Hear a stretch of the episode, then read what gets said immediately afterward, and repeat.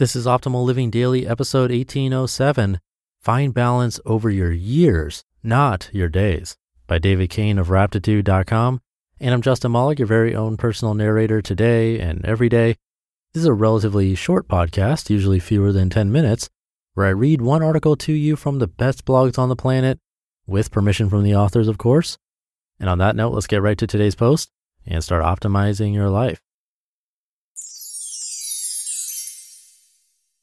Find balance over your years, not your days, by David Cain of Raptitude.com. The other day, I sorted through five years of weekly to do lists, which were almost identical to each other, except for the date. There were items I had been attempting to address for years, but somehow I had never actually done any of them to the point where they didn't need to be on a list anymore. You may have experienced this familiar cycle. On a weekend after a disappointing week, you write out a list of things you're going to start doing, for real this time, on Monday. Working out, practicing an instrument, writing a bit every day, reading a bit every day, initiating plans with friends more often, getting organized. You've probably done a lot of each of these things at some point, even regularly for a while. Yet for all their persistence in your mind, they never really establish themselves in your routine. You keep writing them down because you're not prepared to let go of the idea that you will one day be fit, organized, and good at what you want to be good at. When you've been writing down the same resolutions for years and they're just not happening, two ugly possibilities may come into focus. Either these pursuits are not that important to you, or they're too hard for you to pull off. Chances are, neither is true. The problem isn't that they're too hard or not important enough, it's the opposite. They're all perfectly doable, and we know that because other ordinary people do them. And they're so important to us that we never put down any of them completely. We can't accept any of these goals as optional, so we think it's reasonable to progress a little bit with each at the same time. Just a 10 minute workout every day. Just 250 words before breakfast. Reach out to one friend a week. Meditate for just five minutes. The point is to achieve balance, which is a concept we seem to value even if we can't really say why. It seems reasonable to presume that if the person you want to be does all these things, you must always be doing these things. Otherwise, you'll never get there. I think I finally accepted that this doesn't work. It dilutes your resolve too much. There's never enough progress in any area to keep your enthusiasm renewed, and there's a much greater chance of missing your standards. It makes way more sense to keep most of your plans for improvement boxed and shelved at any given time. Pick just a few, maybe just one, to take out of the box and do something significant with it. On the others, don't worry about making even the smallest amounts of progress and don't worry about deciding when you will get to them. If they're truly important, then they deserve a more undivided effort. Let your priorities cycle so that everything that's truly important gets to be at the center of your life for a time. Give the important things a year of their own. In 2012, after a magical trip to New York City, I came home to my quiet suburban apartment and I couldn't stand it. My whole life suddenly felt like it was too far from the action. I wanted to become a much more social person than I ever had been. I moved to the busiest area of town. I made a ton of friends that summer and went to a lot of parties. I learned how to mingle, host, initiate plans, and do it all without being nervous. But I didn't do a whole lot else during that time. I didn't pick up the guitar much. I didn't write all that much. I didn't try to get into great shape. I didn't try to get better at my job. A year and a half later, I'm pretty dormant socially. I spend most of my time at my desk and I take a lot of walks. I see my girlfriend a few times a week and other friends maybe once a week. This current passivity towards relationships doesn't reflect my overall values. I love people, and my long term vision for myself is a well connected person that spends a lot of time visiting. In the past, I would have felt like there's something wrong with this because obviously I'm scoring pretty low in an area I know is important. There's no balance. But if balance is necessary, and is it, then I'll let it occur over a number of years rather than over my daily or weekly routine.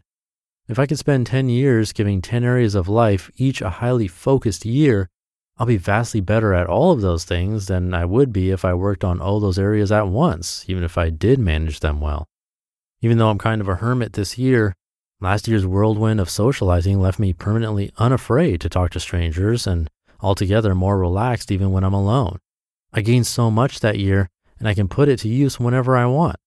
The more intense your periods of focus, the more you get to keep from them. There's a natural friction between what we're doing and what we could be doing. So if you completely shut down some of the options, you reduce the resistance to fully engaging the others. Doing that requires a conscious granting of permission to let most areas lie fallow for a bit, even for a year or two. This is against the natural impulse to perpetually worry about everything that's important. We have to assure ourselves that it's still important even while it's dormant. If it's truly important, then it deserves dedication, and dedication requires that we separate it from other dedicated pursuits. Right now, I want my day to day life to consist of little more than advancing in three areas building my livelihood as a writer, reading as much as I can, and becoming a more mindful person. Those bases I can really cover. They reinforce each other well. I'm giving myself permission to let go of improving anything else for now. I don't mean that I've become obsessed. I still do my laundry, I still get exercise, I still have fun. But French will wait. Big travel plans will wait. The great novel will wait. They each deserve their own intensive period, and the guy taking them on will be more experienced, better read, and a lot more focused. You could call this a minimalist attitude to growth, and I think that's fair. It has similar benefits to reducing your possessions, your gratitude and your attention are both split fewer ways, so the overall experience is richer. It's also just a much more efficient way to grow. I'm a lot better a writer than I was only a few months ago because I'm focused on it and I'm doing a lot more of it. When I do decide to take the guitar seriously, I know that I'll improve more in one year than I have in the last 10 years. When I take on French again, I'll make a year of it and do it in France or Quebec. Imagine the compound interest from a stack of years like that.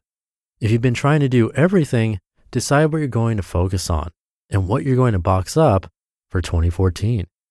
Or to think of it a different way, what do you want to be much, much better at by 2015? You just listened to the post titled Find Balance Over Your Years, Not Your Days by David Cain of Raptitude.com. Thank you to David. He's talking about 2014 and 2015, but still applies to 2020 and 2021. This is definitely something my brother talks about frequently on Optimal Health Daily when it comes to building diet and exercise habits and routines. Always, always, he says, try to just pick one thing and build that in. Now, David did mention he still keeps exercise in his routine. I think that's important. If you were like, oh, cool, I can exercise pretty much never, and then one year do all my exercise, yeah, that's not going to work. But we can do, instead of picking a bunch of different exercise routines, you can pick one thing that you really enjoy and work on that. If, like his example, it's a big to do list outside of exercise, it's like a bunch of different things, we'll get nowhere. And we won't make any progress, which is often the only reward we get from having good habits. Without the reward, it's that much harder to stick to it. But if we can pick that one thing, actually do it, and then get the reward and keep doing it, if you keep that up, it'll be much easier to add something in later compared to trying to juggle multiple things at once. So pick your battles. I'll leave it there for today. Thank you for listening and sticking around until the end. Have a great weekend if you're listening in real time, and I'll see you tomorrow as usual, where your optimal life awaits.